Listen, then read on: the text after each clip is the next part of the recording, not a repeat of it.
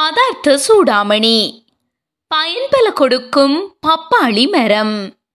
எழுத்தாளர் முனைவர் பால சிவகடாட்சம்.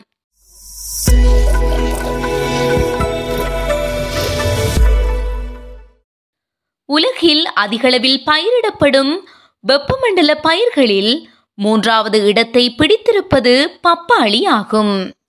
வெப்பமண்டல அமெரிக்காவில் அதன் சரியான தோற்றம் தெரியவில்லை என்றாலும் அதன் தோற்றம் மற்றும் வளர்ப்பின் மையமாக மத்திய அமெரிக்கா அல்லது மெக்சிகோ இருக்கலாம் என அனுமானிக்கப்படுகிறது. ஐரோப்பியரால் முதன் முதலில் பதினாறாம் நூற்றாண்டின் தொடக்கத்தில் டொமினிக்கன் குடியரசு மற்றும் பனாமாவில் பப்பாளி கண்டறியப்பட்டது. மத்திய அமெரிக்காவிற்கு அப்பால் பப்பாளி பரவியதற்கு ஸ்பெயின் நாட்டவர்கள்தான் காரணம்.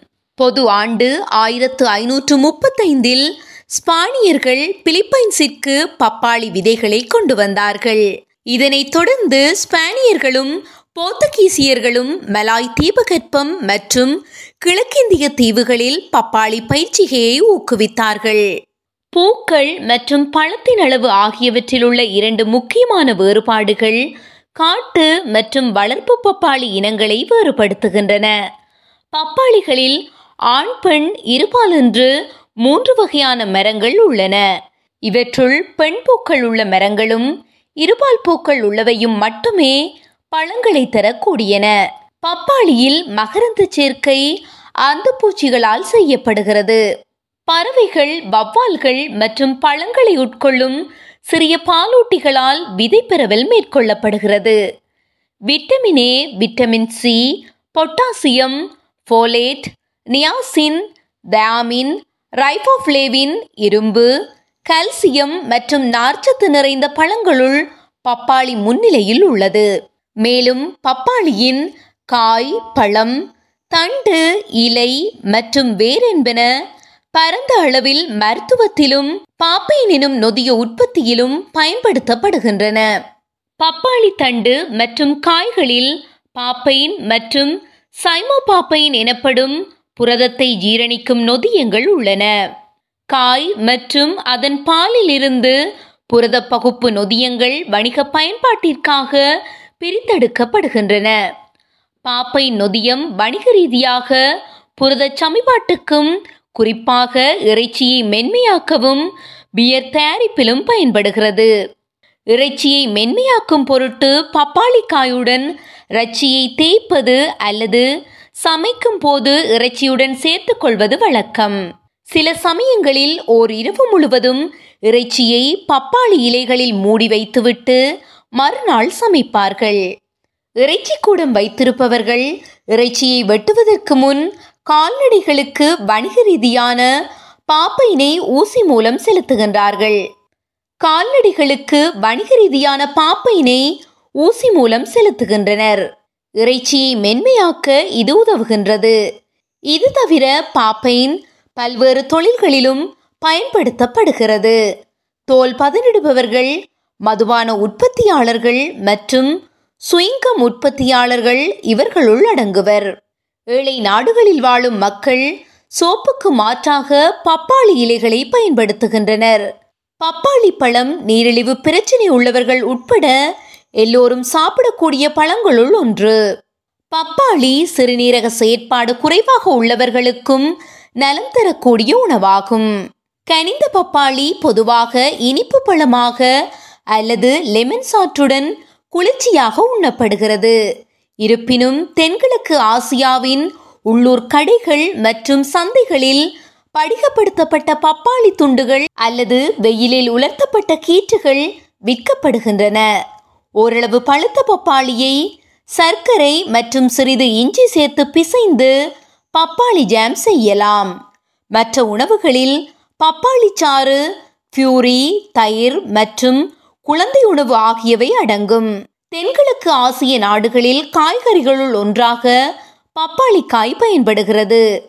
முதிர்ச்சி அடையாத பழங்கள் வேக வைக்கப்பட்டு உண்ணப்படுகின்றன அல்லது ஊறுகாய்களாக பாதுகாக்கப்படுகின்றன. கிழக்கிந்திய தீவுகளில் இளம் இலைகள் சில சமயங்களில் சமைக்கப்பட்டு பரிமாறப்படுகின்றன. ஆப்பிரிக்காவின் சில பகுதிகளில் பப்பாளி தண்டு கறிகளுள் ஒன்றாக சமைத்து உண்ணப்படுகின்றது. பெண்கள் கர்ப்ப காலத்தில் பப்பாளிக்காயை சாப்பிட வேண்டாம் என அறிவுறுத்தப்படுகின்றனர். உண்மையில் பழுக்காத பப்பாளியில் லெடிக்ஸ் மற்றும் பாப்பை நிறைந்துள்ளது. இது கடுமையான ஒவ்வாமை எதிர்விளைவுகளையும் கருப்பை சுருக்கத்தை தூண்டுவதன் மூலம் ஆரம்பகால பிரசவ வலியையும் தூண்டும். மாதவிடாய் காலங்களிலும் பழுக்காத பப்பாளி சாப்பிடும் போது கவனமாக இருக்க வேண்டும் என்று அறிவுறுத்தப்படுகிறது. அதே சமயம் பப்பாளி பழம் பெண்களுக்கு மாதவிடாய் காலங்களில் ஆரோக்கியத்தை தரும்.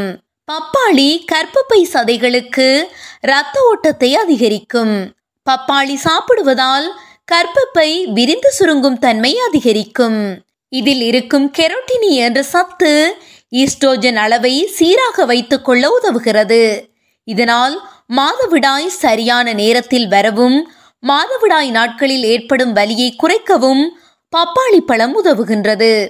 இதில் இருக்கும் நார்ச்சத்து மற்றும் தண்ணீர் சத்து வயிற்று பிரச்சனைகளை தீர்த்து வைக்கிறது. இதனால் மாதவிடாய் காலங்களில் மலச்சிக்கல் ஏற்படாது. பப்பாளி பழத்தை சாப்பிட்டதும் விதைகளை கீழே தூக்கி வீச தேவையில்லை. அவற்றை நன்கு கழுவி சுத்தம் செய்து வெயிலில் உலர்த்தி எடுத்து வைத்துக் கொள்ளலாம். நூறு கிராம் உலர்ந்த பப்பாளி விதைகளில் சுமார் ஐநூற்று ஐம்பத்தெட்டு கலோரிகள் கிடைக்கும். அதில் புரதமும் நல்ல கொழுப்பமிலங்களும் அதிகம். மாதவிடாய் காலத்தில் ஏற்படும் வலியை குறைக்க புற்றுநோய் ஏற்படாமல் தடுக்க இது ஆரோக்கியத்தை மேம்படுத்த என பல்வேறு உடல் சார்ந்த பிரச்சனைகளை தீர்க்க பப்பாளி விதை உதவுகிறது. தொடக்கத்திலேயே அதிக அளவில் பப்பாளி விதைகளை சாப்பிடுதல் கூடாது. படிப்படியாகவே அவற்றின் அளவை கூட்ட வேண்டும். தினமும் கால் தேக்கரண்டி வீதம் சாப்பிட்டால் போதுமானது. பொறுப்பில்லாத சில வியாபாரிகள் மிளகில் கலப்படம் செய்வதற்கு பப்பாளி விதைகளை பயன்படுத்துகிறார்கள் என்பதையும் அறிய முடிகின்றது. பப்பாளி விதைகளிலிருந்து எடுக்கப்படும் எண்ணெய் மிகவும் உயர்தரமானது. சாலட் ட்ரெஸ்ஸிங்கிற்கு சிறந்தது. பப்பாளி விதையின் உள்ளடக்கம் இரத்தத்தில் உள்ள கிரியேட்டினின் ஜூரிக் அமிலம் மற்றும் ஜூரியா ஆகியவற்றின் செறிவுகளில் குறிப்பிடத்தக்க குறைவை ஏற்படுத்துவதாக ஆய்வுகள் சிலவற்றின் மூலம் அறியப்பட்டுள்ளது. பப்பாளியின் விதைகள் நாட்டுப்புற மருத்துவத்தில் புழுநீக்கியாக அல்லது கருக்கலைப்பை தூண்டுவதற்காக பயன்படுத்தப்படுகின்றன. பப்பாளி எய்ட்ஸ் வைரஸை குணப்படுத்தும் என்று சமீபத்திய ஆய்வுகள் காட்டுகின்றன.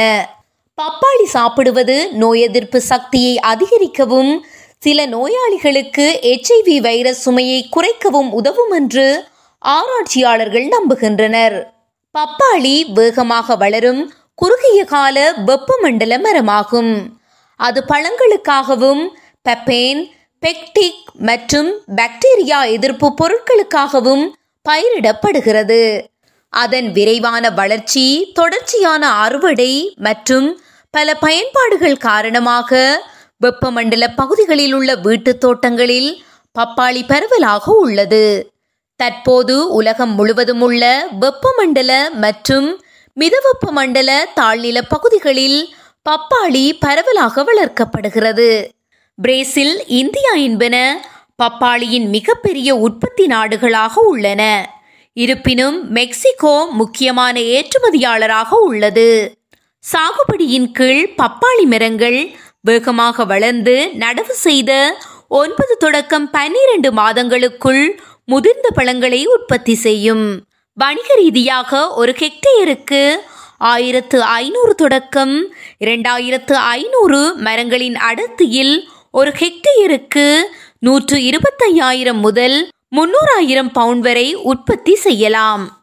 பப்பாயா அல்லது பெப்பாவ் என்பது பப்பாளியின் ஆங்கில பெயர். கரிக்கா பப்பாயா எல் என்பது அதன் தாவரவியற் பெயர். தொடரும்.